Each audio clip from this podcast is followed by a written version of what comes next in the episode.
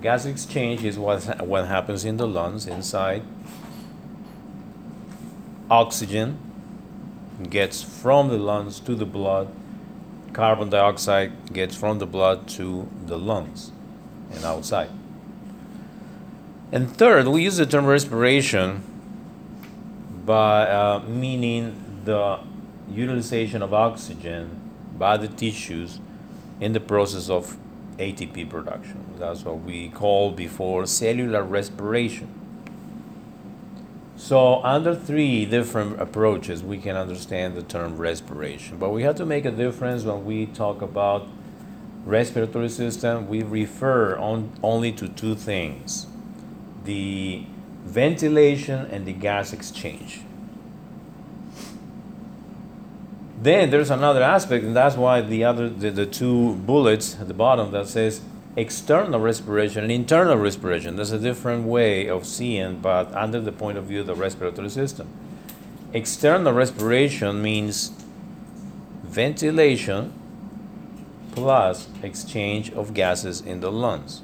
So when we move our muscles, get the air inside, and there is exchange of oxygen carbon dioxide. That's what we call external respiration. But internal respiration is when the oxygen from the blood reaches the tissues. Now we have instruments we have some techniques to measure and quantify external respiration. And that's what we do when we count the number of respirations in a minute when we measure the lung volumes. Uh, but it's hard to measure and quantify internal respiration because that's the oxygen that is utilized by the cells, by the tissues.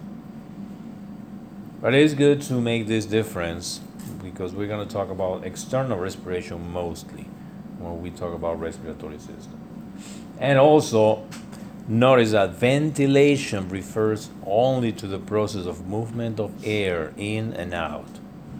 When we connect a patient to a respiratory machine, we said it's actually a ventilatory machine because the machine is going to uh, push air into the lungs. So this, this subject, most of the time, is not able to breathe in terms of ventilation is not able to get the air inside the lung for different reasons. So that's what the machines provide that extra force. But that's just ventilation. Under that concept, we can easily ventilate a dead body. A dead body and attached to the machine, and the machine pushes air inside. But it's just ventilation. There is no exchange of gases. So good to have these two concepts well defined before. Now, gas exchange happens in the lung tissue by diffusion, simple diffusion, meaning just by concentration gradient. The gases, oxygen and carbon dioxide, they are present in the blood and the lungs what happens is well the lungs the lung tissue is composed by small, very small air sacs called alveoli. And around these air sacs, in the walls of these sacs, we have plenty of capillary blood vessels. So the blood is circulating all around the lung tissue, and this is the figure that we see with some numbers here in the picture. This is what happens in the lung, the alveolus space of air, and the blood comes circulate here with different concentrations. This blue is the blood that gets to the lungs, and you see that the pressure or concentration of carbon dioxide in the blood, venous blood, is veins, is 46. And inside the alveolus, the air sac is 40. So by difference of concentration, the carbon dioxide diffuses in this direction, from the blood to the alveoli. And oxygen, the oxygen concentration in the blood is 40, but the concentration of oxygen in the alveolus is 100, so therefore the oxygen will diffuse in this direction. So this is a very dynamic process. The blood is circulating all the time, reaches this area with this concentration, but then it will leave, and that's why they change in color from blue to red, rich in oxygen. So at this point, when the blood is leaving the alveolus, it will be equalized to 100. So this blood now is red because it's, poor, it's rich in oxygen, 100 millimeters of mercury. And this is what happens in the cells, in the tissues. The blood uh, with oxygen 100 reaches this point. The tissues have 5, therefore the oxygen diffuses in this way. And the other way around, uh, the carbon dioxide diffuses in the other direction. And everything is simple diffusion, just by concentration um, of the gases, different concentration of these gases in both sides of the blood vessel.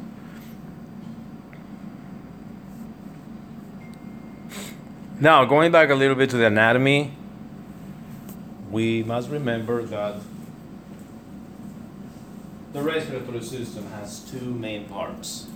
One part that is called conducting zone, and the second part respiratory zone. Conducting zone are just the pipes, meaning trachea, bronchi of different levels or degrees of branching, and the respiratory zone, which is basically wherever we find alveoli.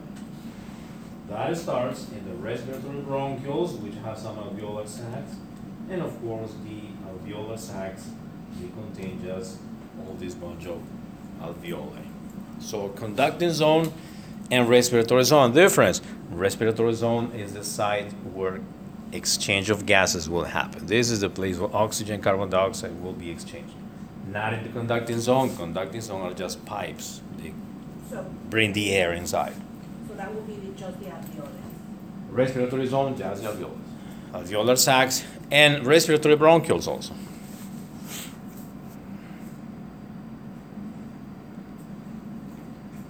Many air sacs, many alveoli, as we see here, an amazing number of them. And uh, if we add the surface that is provided for exchange of gases, it's an amazing large uh, surface area. And that's why the blood is oxygenated every time that it circulates the lungs. The level of oxygenation is enough to provide for all the cells and tissues of the body. And the walls of the alveoli are very thin. It's just three cell layer. It's a very thin layer that allows the simple diffusion.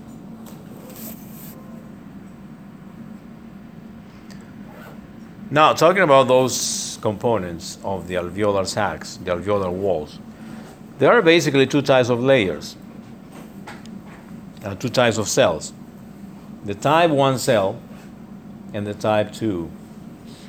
Type 1 are the cells compromised in uh, gas exchange, so they provide a membrane through which the oxygen and carbon dioxide diffuse. And the type 2 are cells that have special function. They make this substance called pulmonary surfactant. In this picture, it's represented by type 2 are these yellow cells, and the type 1 are the flat cells, squamous, simple squamous epithelium. It, it is mentioned as one of the examples in anatomy when we study tissues. One of the type of epithelium is simple squamous, and we say example, the alveolar sacs of the lung. And that allows diffusion of the gases. We see other cell here called macrophage. The macrophage we studied in the blood that and in the immune system that our cells are cleaning, they are defending us against uh, invasion of microorganisms. And there are macrophages, fixed macrophages here in the alveolus. Now you can understand that they are there to clean up all the things that we breathe, like dust particles, carbon particles, any uh, thing that gets into the lungs. Macrophages take care of that.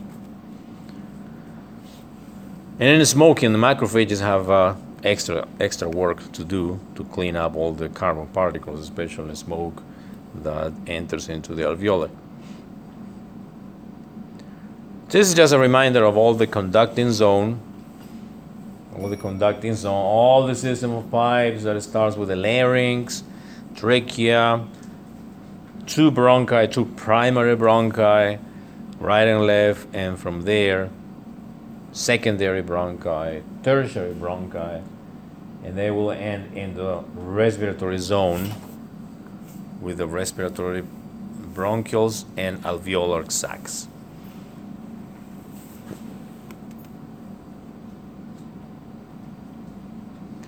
So conducting zone is just the pipes we said, but it's not only a simple pipe. There are some other things important with the conducting zone because it's going to warm, humidify, filter, and clean the air before it reaches the uh, alveolar sacs.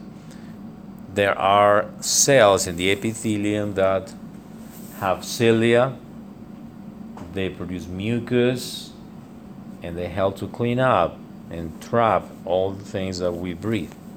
And besides, the larynx is the site of voice production because that's where the vocal folds, the vocal cords are located. But now let's go and see what happens with the mechanisms of respiration and ventilation first. Thoracic cavity. Thoracic cavity, remember, there are important organs here, cavities like the pleural cavity, pericardial cavity for the heart. Well, let's just describe the pleural uh, spaces or pleural cavity.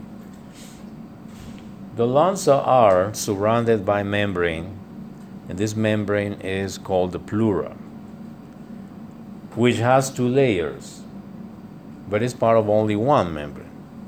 Because when this membrane is lining the thoracic wall, the inside of the thoracic wall, thoracic cavity, it is called the parietal pleura. But then this membrane gets into the root of the lungs, the bronchi, and then it starts wrapping the organ, the land, the, the lungs. And that membrane, the part of the pleura that is surrounding the lung, is called the visceral pleura. So we say here the parietal pleura lines the thoracic wall and the visceral pleura cover the lung surface. There's no space actually in between. There's a virtual space, meaning that if we open up the thorax, we go in, in the middle of the inter, um, intercostal spaces here, we go through these muscles and we are not going to find the empty space. We're going to find, find the surface of the lung. But we are able to push it and create a space, and that space is the pleural space. That's the complete space is occupied by the lung when it expands and during the respiration. Is it called the same pleural cavity? The pleural cavity is a whole space. There's a whole space where the lungs are. And the pleural space is a space in between these two membranes, parietal and visceral pleura. And if we go to the floor of the thoracic cavity, we'll find this muscle called the diaphragm, which is the floor of the thoracic cavity, skeletal muscle. A picture to uh, figure this is in here. In blue, we see the parietal pleura covering the lining the inside of the thoracic wall, or thoracic cavity.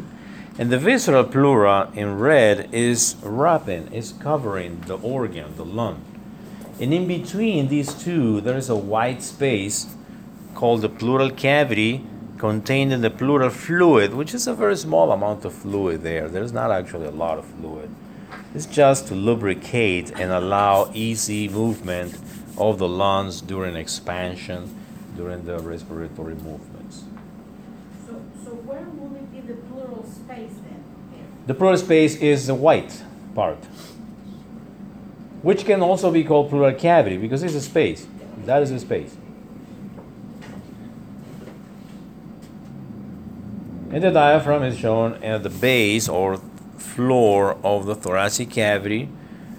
And it's not a flat membrane. As you see here, has a dome shape like this.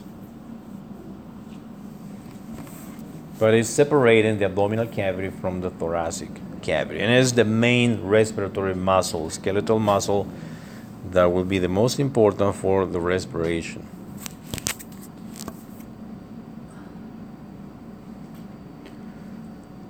Now let's see physical aspects of ventilation and how we get the air inside uh, inside the lungs. Following the concepts of diffusion, remember when we talk about diffusion, we spoke about how the molecules of everything in the air is moving or in the water is moving, has a random Brownian motion. Well, the air will move from an area of higher pressure to an area of lower pressure, meaning by pressure, meaning concentration of elements in the air. That's the reason of the wind. The air moves from an area of higher pressure to a lower pressure. Well, what's going to happen is a difference in pressures inside the air inside the thoracic cavity or in the lungs and the air outside, which is the atmospheric pressure. And thanks to that pressure difference, the air will move in or out. Now, there are other factors like and called compliance, elasticity, surface tension, which are also physical properties. We're going to s- describe some of them in the next slides. And those pressures related with the respiration are well identified and they're described here. First, atmospheric, atmospheric pressure, that's the air pressure outside. then we have the intrapulmonary pressure, which is the intraalveolar pressure, the pressure of the air inside the alveoli, inside the lungs. Intrapulmonary pressure. And the third pressure is called intrapleural pressure, which is a pressure located in between, in the space in between the visceral pleura and parietal pleura. We mentioned there's a little bit of fluid here, pleural fluid. It works as a lubricant. So let's see how these pressures work when we breathe. During expiration, during expiration, what's going to happen is that the pressure inside the lungs, the intrapulmonary pressure, will get lower than the atmospheric pressure. And if the pressure inside is lower, well, the air will move from outside to inside. How we do this? By action of the muscles. The respiratory muscles, what, will, what they'll do is to expand the volume, increase the volume. And by doing that, the pressure in the lungs will decrease, will get lower than outside, and the air will come in.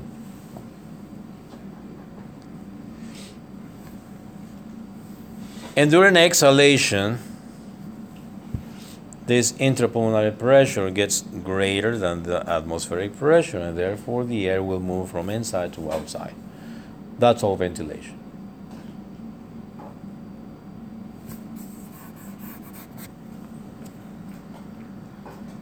Then we're going to see how this is made, what muscles work to, to, to, to, make this difference.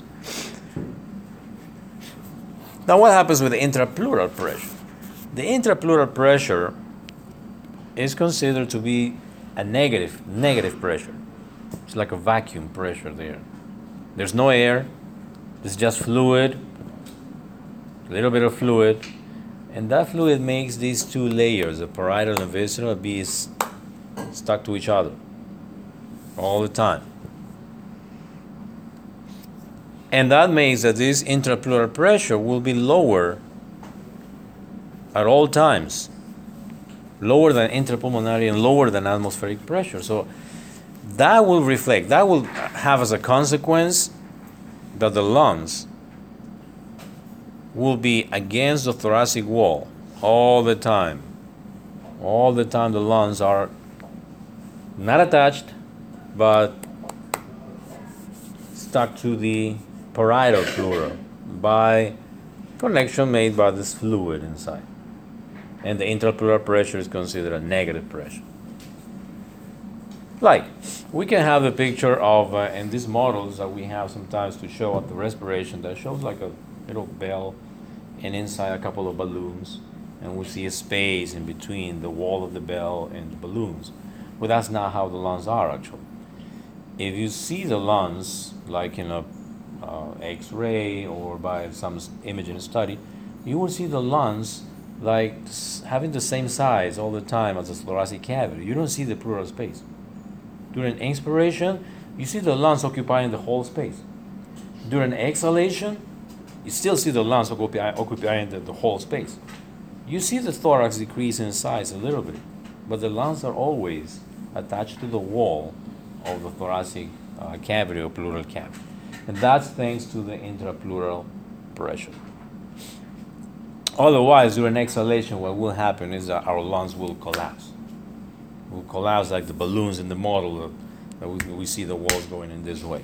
And that doesn't happen. The lungs remain always open. And we study a concept of residual volume when we made this um, uh, experiment on um, spirometry. There's air in the lungs that will never leave. And that's why the lungs remain all the time open and during inhalation and exhalation. But of course, there's a change of pressures that allow the air to come in. That's a little bit like this diagram. During inhalation, we see the air coming in, and the lungs expand, expand. during exhalation, the lungs decrease in size. But this diagram is not real because they're exaggerating this space. This space is not like this. It's just to have a good figure of how this pleural cavity is. But actually this lung is always against the wall during inhalation and during exhalation, both times.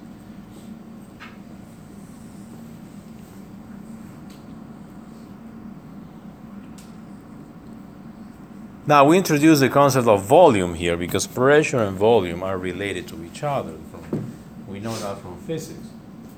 And these curves are showing the moments of inspiration and expiration, also inhalation or exhalation. And how, what happens with the pressures? Well, interpulmonary pressure here. During inhalation, what happens is that the volume will increase, the space will increase. If the space of the thoracic cavity increases, the pressure, interpulmonary pressure decreases, and the air comes in. The air comes in, and that's how we have the volume increasing. So we have an inverse relationship.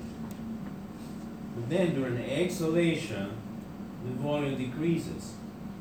And that makes the interpulmonary pressure to increase. Air will come out from inside to outside. This other line is showing the intrapleural pressure, following the same behavior. Decreases as well and increases after during exhalation, but always in the negative values. This negative value allows the lung to be always against the wall and never collapse more.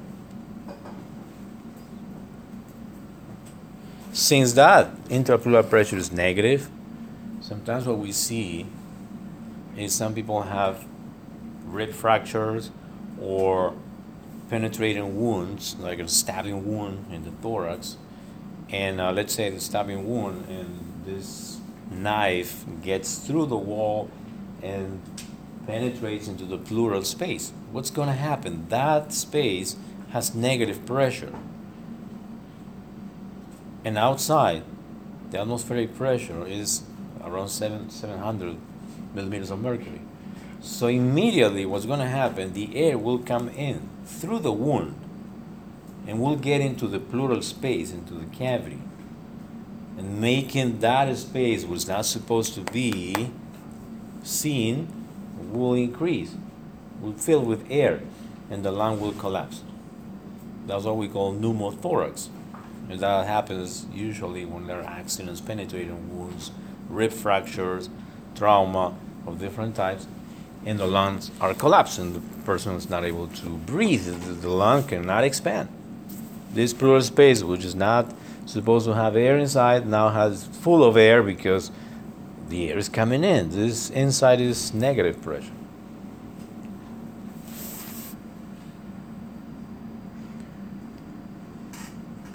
Some physics.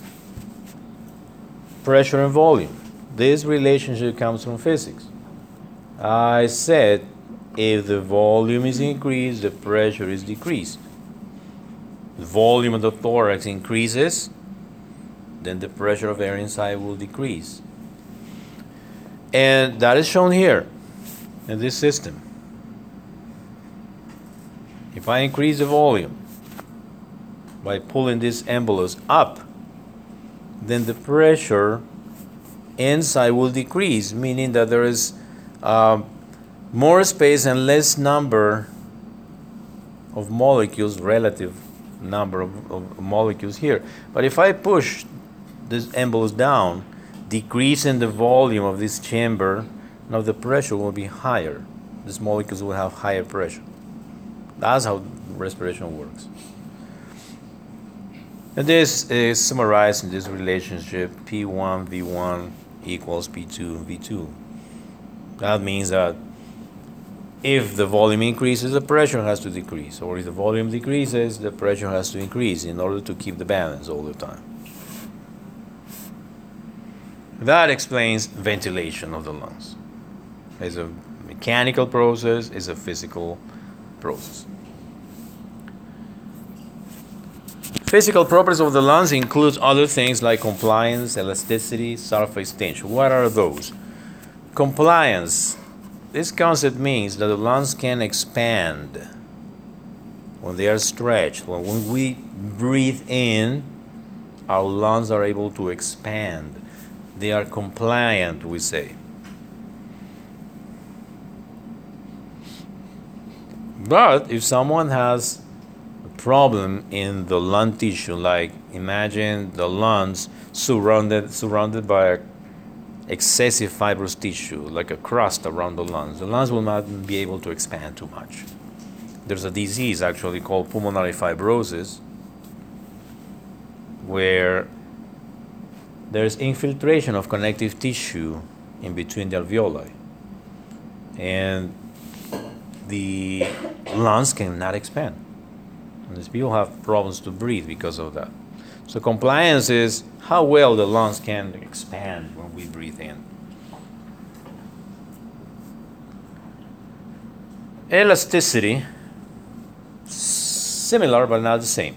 Elasticity is the ability to recoil after being stretched. So one thing is compliance when we the lung is able to expand. And we say it's elastic when the lung is able to return to the initial state, which can also be affected. Because that relies on the number of elastin fibers, which is a type of uh, a component of the connective tissue. People with emphysema may have this problem. They lose elasticity. They breathe in, but the lungs are not able to go back to the initial state, and they start having problems to breathe again. Another thing, elasticity, has to do with um, thoracic cavity, I mean thoracic wall. As part of the aging process, our joints, costochondral joints, external joints, and costovertebral joints, they're not able to expand or contract too much. They lose elasticity, and that can decrease the volumes as part of the aging process.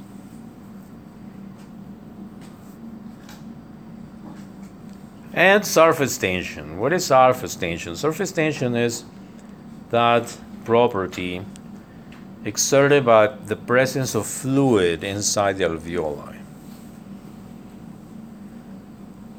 And there's another relationship with physics here because in physics there are some uh, laws that describe the behavior or very small sacs or little bubbles, how they behave.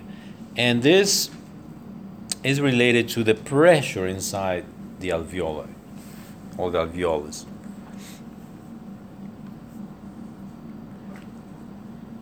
surface tension, is it another, um, Surface tension is one another physical property of the alveoli.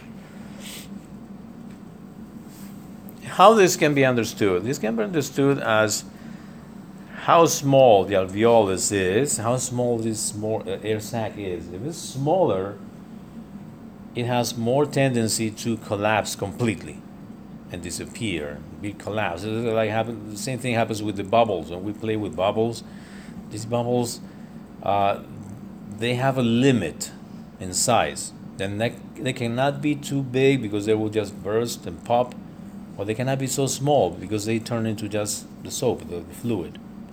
So this fluid presence inside the alveoli will help to decrease the surface tension. So surface tension can be understood as that, as that property that alveola, alveolus has, that if it's too small, it will collapse. Now imagine the alveolus is very, very small, and we are able to breathe. We don't have problems with that, thanks to the fluid that is inside that decreases that surface tension. And that fluid is called the surfactant substance, which is made by the type 2 alveolar uh, cell. So this is the formula physics. You don't have to remember these formulas, but the conclusion of this formula is stated here. Small alveoli will be at greater risk of collapse without surfactant substance. Thanks to the presence of this surfactant substance, the alveoli will not collapse. And that is the main thing about the surfactant substance, the importance of the type 2 alveol- uh, alveolar cells. There's an, there are examples um, here at this point. Premature babies, if there's a premature birth, these babies that are born at 23, 24 weeks of gestation, they have real problems to breathe. Why? Because the surfactant substance is made in the lungs starting at the week 26, 28. So therefore, if some baby is born uh, before that time, the lungs they don't have that surfactant substance. So what's going to happen? The baby's born, breathe, first breath, the air comes in the alveoli, but then first exhalation, and all the alveoli will decrease in size, get smaller, get smaller, get smaller. There's no surfactant substance, and it will collapse. Second breath, not possible. Alveola, more alveoli are collapsed. Well, there will be some alveoli still, but then every time they breathe and exhale, more alveoli collapse, collapse, collapse, collapse, and and not able to breathe. Instead, if a baby is born after 820, uh, the week 28, 29, well, the surfactant substance is there. So they won't have problems to breathe. There'll be other problems related to that, but not like uh, if they are born before, because there's no surfactant substance yet. That surfactant substance is made by the type 2 alveolar cells. They contain phospholipids and they reduce the surface tension. The surface tension that is a physical property of the very small alveolar sacs, preventing collapse of the alveoli. And thanks to this is that we have a residual volume. That residual volume is, make, is, is keeping all these alveoli open. They won't collapse because of that, and the air will always be there to guarantee that all the alveoli are functional and uh, able to expand and contract without problem. These are two examples of problems called um, respiratory distress syndrome. As we said, production surfactant begins late in fetal life, so premature baby will have a problem here called RDS, respiratory distress syndrome. Fortunately, this has treatment. There is, uh, there are some products, artificial surfactant substances that are given to babies if they are born very early, and that helps a lot. Helps, and uh, now we have babies born at 24, 25 weeks, and of course they have trouble, but they are helped by this artificial surfactant substance. And similar problems may happen later in adults, and that's called ARDS, acute respiratory distress syndrome, because because of the presence of infections, septic shock, the production of surfactant can be reduced. And it follows the same the same problems, the same events. The lungs will start collapse, and uh, little by little they are not able to breathe. Plus all the problems of infection and complications. It's uh, it has a very high uh, high rate of mortality.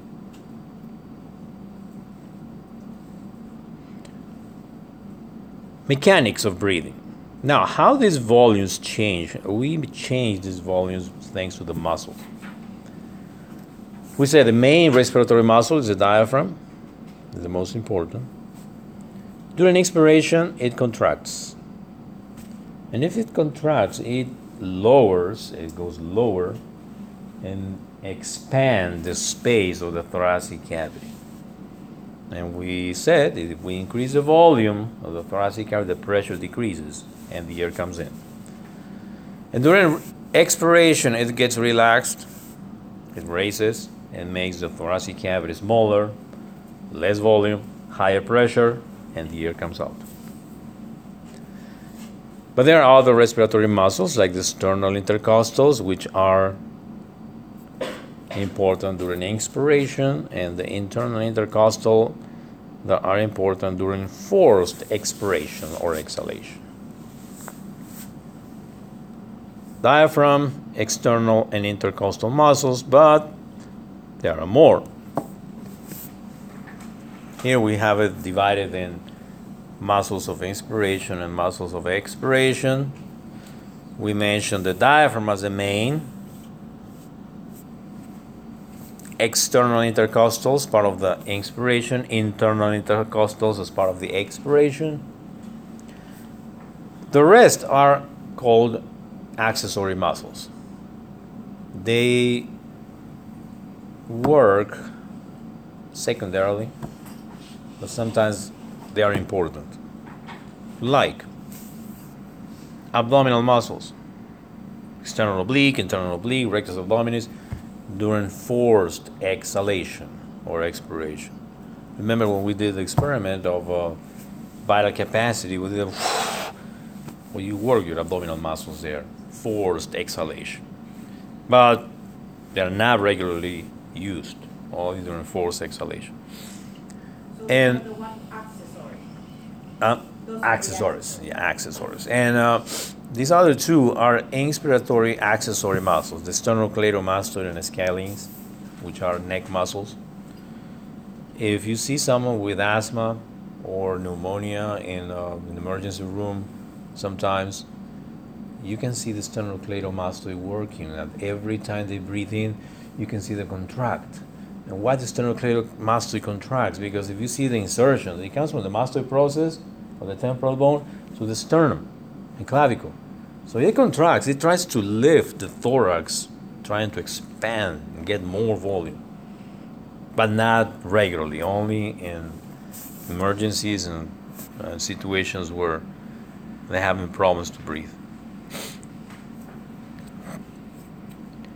And this is like a summary of that. We see the diaphragm contracting, going downwards during inspiration, and the diaphragm relaxes, going upwards during aspiration or, or exhalation. And numbers here show the difference of pressure outside and inside and how the air will move in and out during the ventilation process.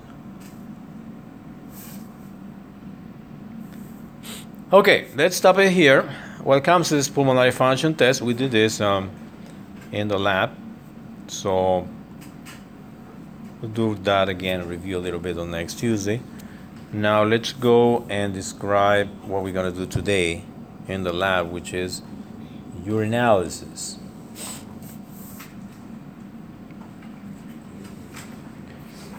Urinalysis is a very important laboratory test very commonly requested. And what it's going to um, assess is things like kidney function. The urine is where all the things that the kidney filters are present there. Any things, all the things that the kidneys are excreting will be eliminated in the urine. So it gives a very good idea of how the kidneys work. And also it gives us a good idea of what's going on in the blood in different parts of the urinary pathways. So when we perform this exam, there are different type of collections that we can make. Uh, but there are three parts of this exam always, which are physical, chemical, and microscopic characteristics. These are some types of specimens that are collected, like the first morning urine is preferred. But it depends sometimes, depending on what we're looking for, we can ask a random sample, which means at any time, without any particular um, uh, requirement. So another collection called midstream is the urine that is collected in the middle of the urine stream. Why? Because the first the first stream usually contains cells from the urethra, contains bacteria from the urinary skin area, and if we want to look for bacteria in case of an infection, we want to know if bacteria are coming from the kidneys or inside the bladder, and that is better detected with the midstream uh, collection. Clean catch means a special uh, technique taking care of cleansing of the skin area, genital area, just to make sure that it won't get contaminated with bacteria from the skin. Maybe a clean catch midstream. So very, very careful collection, especially if we want to detect bacteria in cases of infection. But if we want to make a pregnancy test, let's say, it's a random sample. It doesn't matter. We're not looking for bacteria. We're looking for the presence of this hormone in the urine. It doesn't matter if it's first stream, middle stream, or um, or any time during the day. There are some things that we have to keep in mind if we collect that, and some of them are. It must be processed immediately. If the urine is collected, it must be processed immediately. Or sometimes maybe refrigerated for a maximum of about eight hours. If we leave the urine at room temperature, there may be complications like if there are bacteria, they will grow more. And we can see then later a lot of bacteria we may think oh, as an infection. It's not. The bacteria will start eating glucose. If there's a lot of glucose in the urine and we take too long to examine the urine, the glucose will be decreased because the bacteria are eating the, the glucose or other cellular elements, casts, or other things may decompose and we're not able to see something. So the best is to examine as soon as it, it is collected. Physical, chemical, and microscopic examination. The physical examination is basically observation of characteristics, like the color of the urine. And it's very hard to define every specific color of the urine.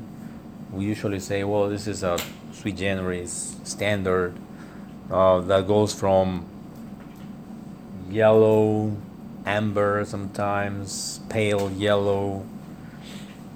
If it's too pale, too clear, that may mean that this urine is too diluted.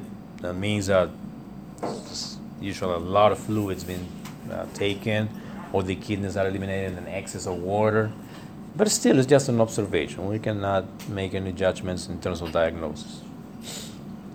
Unless we see red or pink, well, that means blood present in the urine. That is clearly seen. Even the same patient sometimes describes that. They say, My urine is pink. So it's probably blood in the urine. Or if it turns very dark, like yellow, brown, green, brown, which may mean some type of liver disease. So that's the first physical examination of the urine and also includes transparency.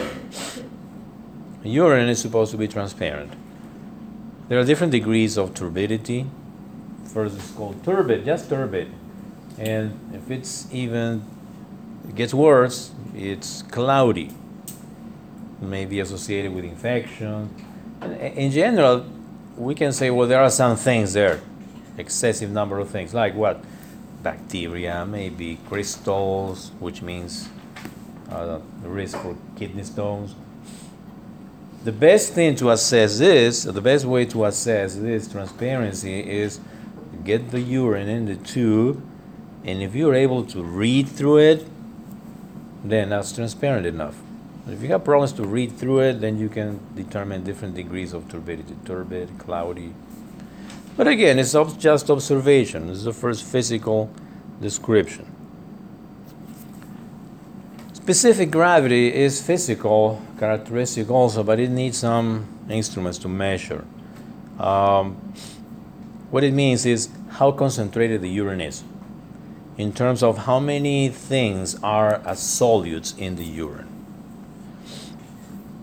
Maybe glucose, maybe some type of salt or components, this is an excessive amount.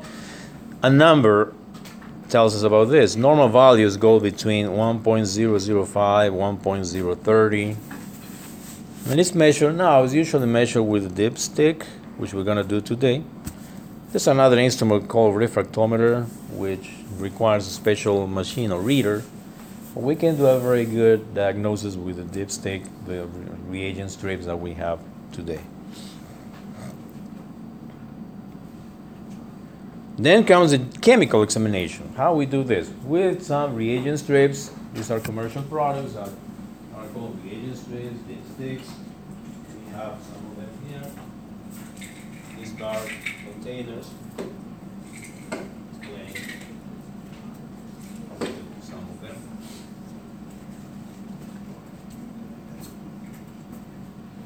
These are reagent strips that have many squares on them, different colors. Each square is going to measure for some specific component of the urine. And it's inside these dark containers because the light may uh, affect the color if we leave it open or we leave it outside. Um, what are the things that we can measure with these reagent strips that are listed here? We can measure the pH. We can determine if there are proteins, if there's glucose in the urine, if there are ketones, bilirubin, blood, urobilinogen. We can even measure the specific gravity. Leukocytes, bacteria. Well, these are used very commonly and uh, they are disposable. Use it and throw it away. And how we measure this? This is what we do. We get the urine, in today's lab, um, you have to get one sample of urine. Huh? You collect your urine. You go to the bathroom and make a random collection of urine. You choose a volunteer from your group, and uh, there are some cups here. Well, since the beginning, it's almost already went out.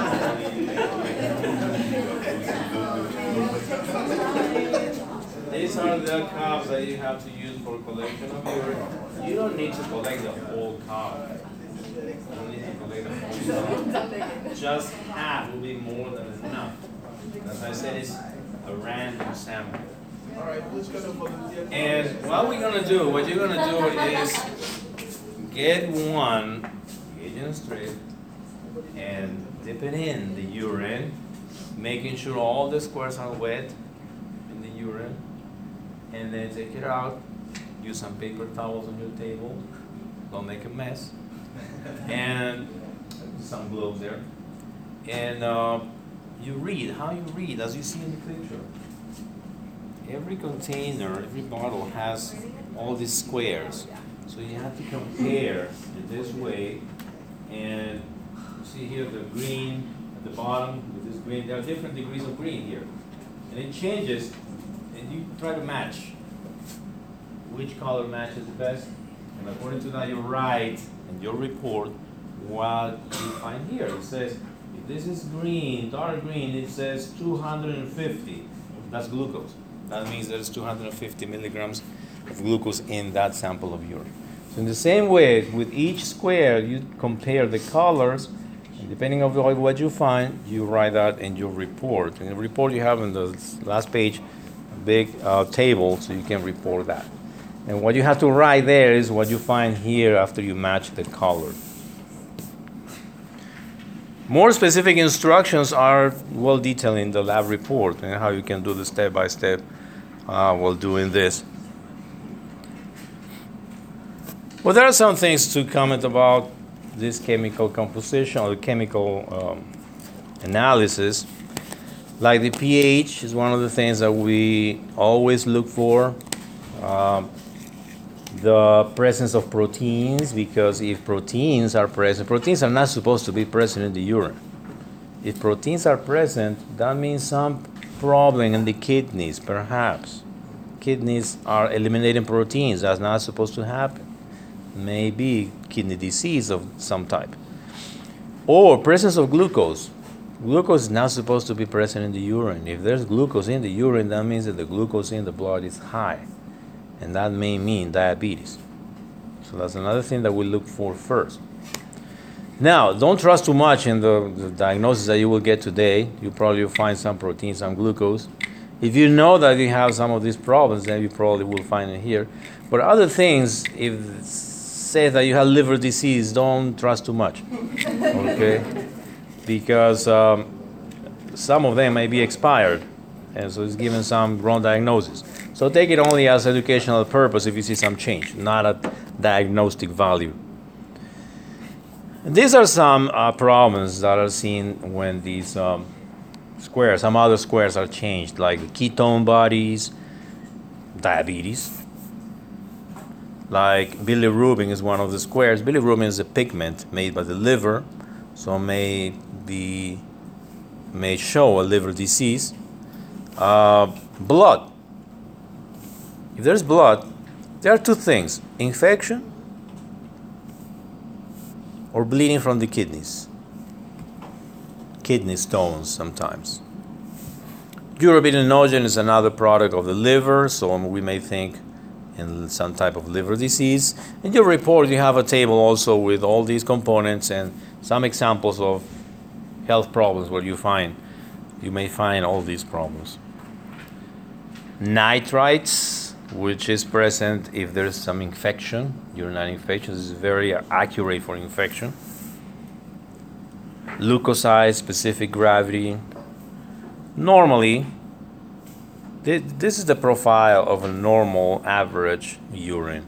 Negative for glucose, ketones, bilirubin, nitrates, leukocytes, there is blood, proteins, negative or traces of protein, that may be normal and the pH from 5.5 to 8. That's what is average normal profile of uh, urinalysis, chemical analysis. And then comes the microscopic examination.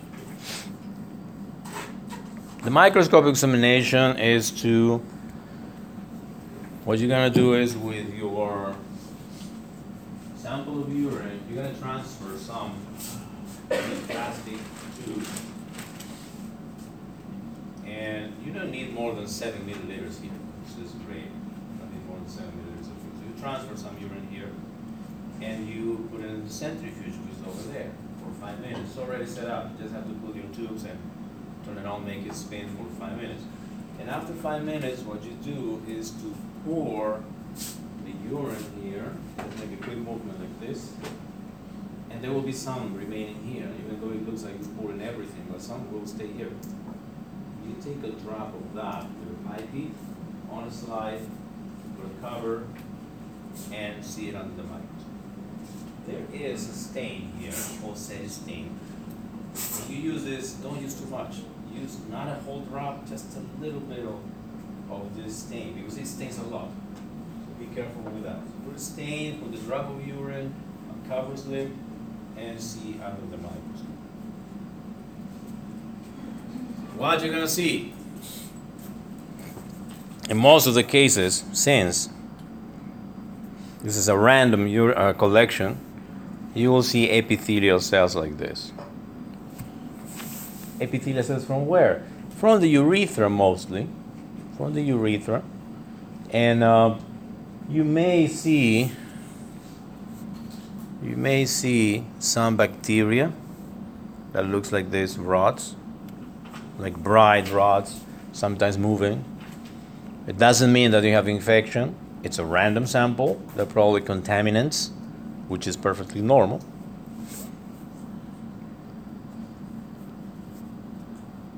You won't see yeast or fungi like this unless someone has a fungal infection of the of the urinary tract, which first is not common.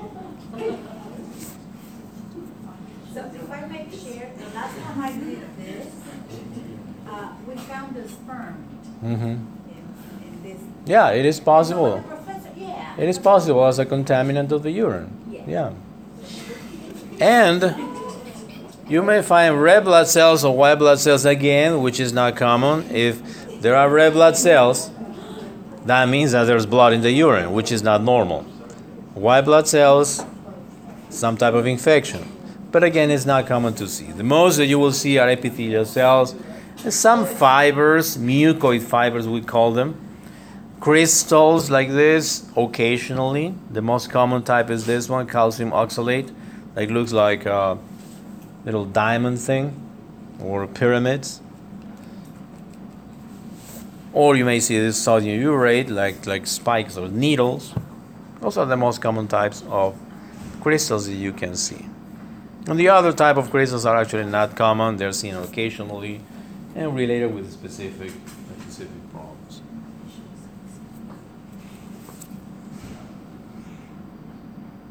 Yeah, so that's the last one. So this is what you have to do today. Go choose a volunteer who collects urine and work with that sample.